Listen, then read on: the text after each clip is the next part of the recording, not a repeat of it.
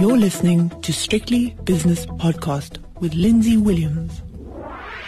The US election is now over, and no matter what happens in the next couple of weeks, the fact is that there will be a Democrat in the White House from, I think, the end of January of next year, 2021. Here to talk about this and a multitude of facets of this incredible event is John Stopford, head of multi asset income at Ninety One in London. It has been an extraordinary I suppose almost a week now, and even the preceding four years has been quite astonishing, hasn't it? Particularly for you as an investment manager, John.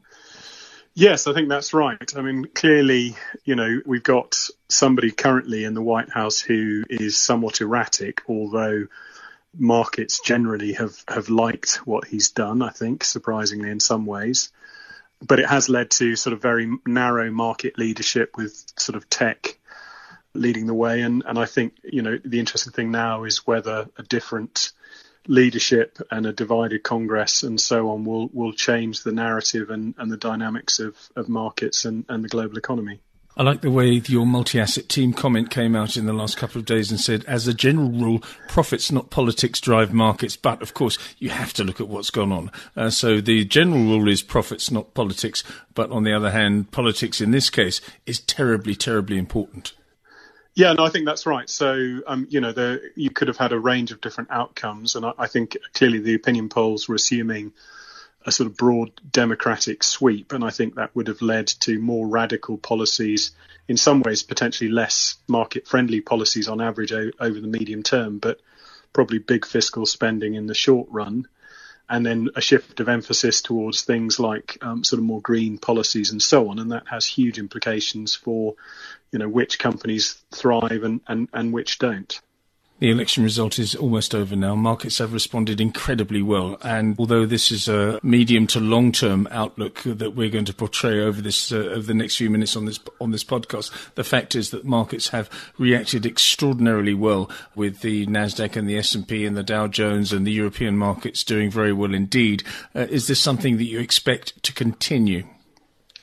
I, I think so, probably in the short term. I mean, it's got the sort of feel of, of a market that's sort of got the, the bit between its teeth. And I think there are sort of three key drivers. So the first is um, that now we have some clarity in terms of the makeup of the US government. I think expectations are high that we will get. Uh, you know, additional fiscal stimulus, which the U.S. economy may need, uh, and the Fed certainly thinks the U.S. economy needs, uh, and so that I think is taken as a positive. It, it removes some of the negatives as well in terms of um, likelihood of tax rises because you've got Republicans controlling the Senate. Um, the Fed, I think, remain in the background supporting markets with liquidity along with other central banks. And then the other big thing that people are focused on, obviously, is COVID. And we've had a big um, rise in cases in the nor- northern hemisphere in, in, developed economies. And so what people are, are wanting to hear is an end to all of that. And we've had news today from Pfizer that their vaccine uh, is looking pretty hopeful, and so that's I think added to a sense that you know you can look through maybe some of the near-term problems, uh, and the medium term might then be more rosy. And that's that's I think those are the themes the market's embracing. It probably helps that people were cautiously positioned, and so you know they've got more ammunition and, and more desire to rebuild positions than, than to cut them further. And so there's to some extent being squeezed into the market as, as prices rise. So what you're saying is, in an oblique sort of way, is that the market participants, certain market participants have been underweight and waiting for this opportunity and they've started to ease themselves into the market and that may continue because you can't put it all in in one day. Yes, yeah, exactly, and and I, I think it wasn't that they were waiting. I think they just were uncertain, and so they were running maybe smaller positions than they might otherwise. And and this, you know, there is whatever you, people think of the election outcome, it does provide some certainty. And then the other big uncertainty people are trying to deal with is how long does the sort of COVID uh, crisis hang over the global economy? How long are we constrained in how we live our lives? And is there sort of light at the end of the tunnel? And, and Pfizer, to some extent, has given us some light uh, today, and clearly that's one of the things people are now looking for. Yes, indeed. Of course, the Pfizer story is, is a headline, and uh, it may take one, two, or maybe even more years for it to be ratified and for it to be rolled out. But uh, nonetheless, markets are forward looking. So well done to the markets for identifying this and latching onto it having a look at the position that you have as head of multi-asset income at Ninety One, do you sit down with your team and say, okay, Biden's in power now, and he will be in power from January the 20th, whatever the date is, and these things will happen, therefore we have to change our approach, our asset allocation as a result of this, or are you just waiting for things to pan out? Are you, in other words, are you starting to sit down right now and say this has happened today because of what's happened in the U.S. election, and it will continue in the future, or it won't? If you see what, I, am saying in a rather clumsy way.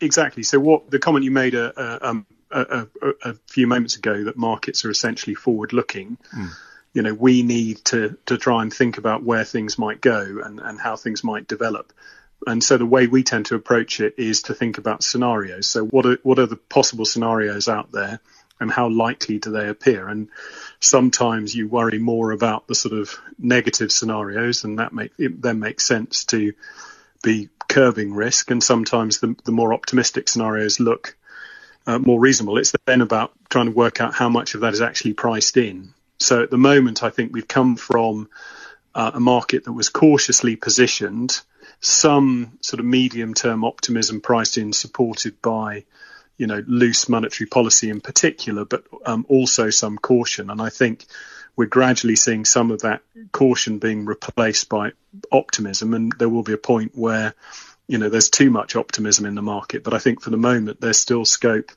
probably for markets to price in ultimately a sort of reasonable outcome as the highest probability over the next sort of 12 months with some risk of disappointment. So you still got to continue to bear in mind that a vaccine might be delayed, yes. um, that um, you know the, the U.S. government may stay stuck in gridlock and not do a, a, a another sort of fiscal deal and so on. So there are definitely risks, but I think we've come from a position where the market was relatively cautiously positioned, and so it's more uh, likely to sort of be surprised by positive news, which is what's happening now, at some point it'll be the reverse.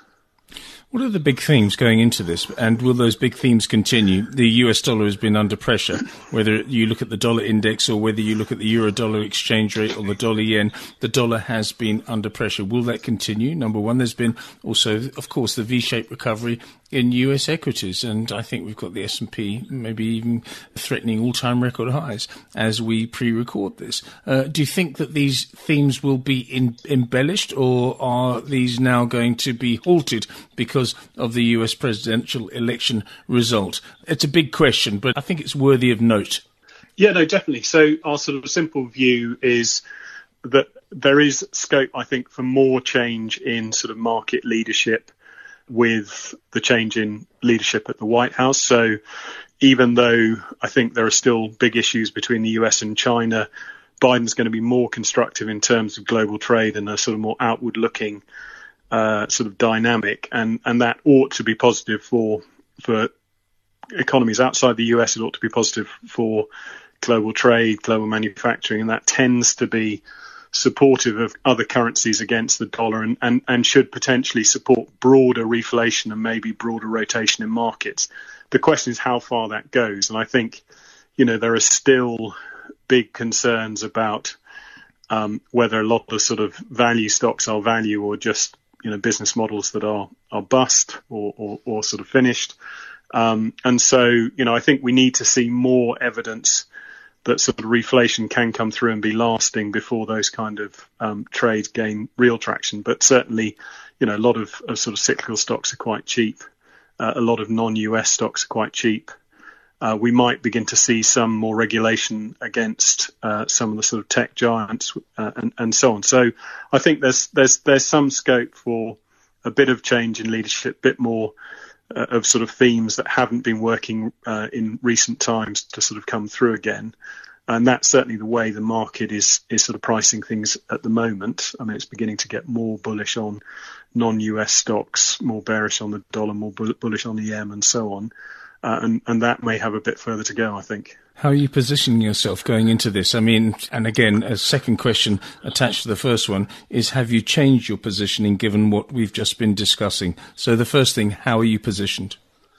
So, we also were somewhat cautious going into the election and, and some concerns about growth in sort of Q4, Q1, given um, winter in the northern hemisphere and sort of growth in cases and you know question marks about how quickly a vaccine would come through. But we obviously saw markets sell off uh, into the election. So we began to rebuild exposure and we've added to that. So I would say we're sitting with a portfolio that's cautiously optimistic, but then the portfolio that, that I run is, is or the, the portfolios I run are defensive anyway. So they're never going to be loaded up completely with equities. They're going to have um, a sort of more, more cautious positioning. But within that, I would say we are, we're, we're sort of positioned for a, a relatively favorable outcome without going completely overboard. John, thanks so much for your time. That's John Stopford, Head of Multi Asset Income at Ninety One in London.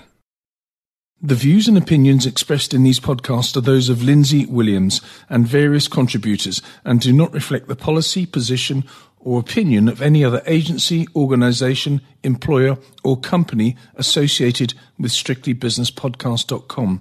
Assumptions made on the analyses are not reflective of the position of any other entity other than the speaker or the author. And since we are critically thinking human beings, these views are always subject to change, revision, and rethinking at any time. Please do not hold us to them in perpetuity.